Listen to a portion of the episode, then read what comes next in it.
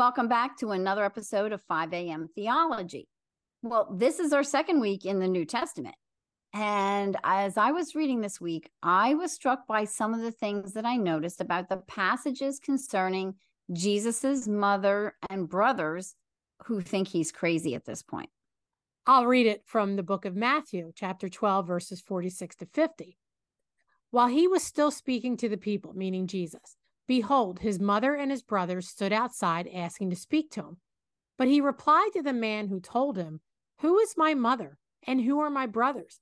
And stretching out his hand towards his disciples, he said, Here are my mother and my brothers.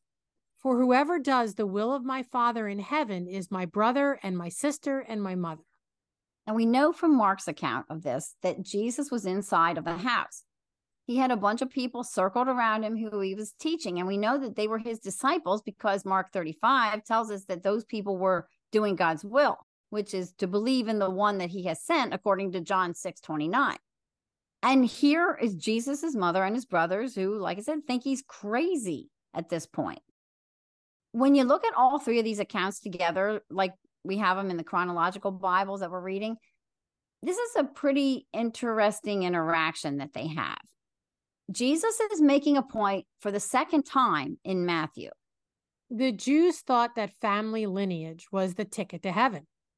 But Jesus makes it clear that though Abraham was their father, that wasn't a ticket into heaven. And that's in Matthew 3 7 and 9.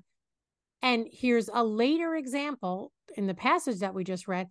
It's the same thing for those who are blood related to Jesus. These these are his blood brothers. They're not spiritual brothers like some say they are. Right. Exactly. So, These were blood brothers. Yeah. And there's a whole reason why it has to be like that, which we don't have time for. But so Jesus again is making the point it's not who you're blood related to. No, it's not. And Rose, this stands out to me today because family relationships are not a ticket in, not even for Jesus's family. And if that was true of Jesus's blood family, that's true of our families today. But there are people who know about Jesus. Lots of them attended church when they were kids with their family, and they're riding on the coattails of their parents or their grandparents who are Christians. They, like I said, they grew up in church, you know, going there with the family, and they have this, they, they talk about God, but yeah, that's not going to cut it. No. Lots of people know about Jesus the demons not only know about Jesus, they can quote scripture back to him. They recognized him long before anybody else did when he came on earth. But people want Jesus to hear what they have to say. They want to speak to him. They don't want to sit and listen to what he has to say. Chris, we just saw a marquee a church put up and said, you know, the one thing God left out of the Bible? Your opinion. exactly.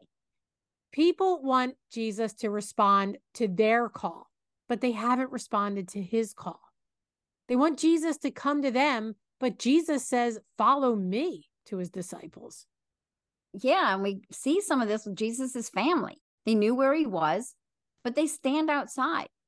They send somebody else to go and get Jesus for them and he obviously gets in. It says they couldn't get in because of the crowd, but this person obviously gets to Jesus because Jesus answers him. Jesus's family wants him to come to them. They're waiting for him to come to them. They aren't pursuing. That's like the stuff you just said. A lot of people are riding on the coattails of their grandparents and they're just waiting. You're right. They wanted Jesus of their own making, not not Jesus of scripture. No. Luke's account of this passage ends with these words My mother and brothers are those who hear God's word and put it into practice. So people's links to church don't get them in any more than their blood relatives do. That doesn't make them righteous, neither does. Being a church member, although important, doesn't make you saved. It doesn't make you righteous. Your grandmother's church attendance doesn't. If your grandfather was the most lauded pastor in history. That still doesn't help you. It's only nope. by having a right relationship yourself with God that makes you his brother and sister. And there's no time like the present to make that a priority of making that happen. That is absolutely true, Rose. And if you are unsure what the gospel message is, well, the gospel message is this everybody is a sinner. There's not one single human being that's not a sinner that's ever been born except Jesus and his human nature never sinned. And we all need to have a way to fix our relationship with God, but we can't do it ourselves. And that's why Jesus came. He came and lived the perfect life that we never could. And he died in our place and took the punishment that we deserved. And it's by believing that and trusting and resting wholly in that for our salvation and not anything we do that we're saved. So if you're out there today and you haven't believed that and you haven't trusted in Jesus' salvation for the forgiveness of your sins, there's no time like right now. Absolutely.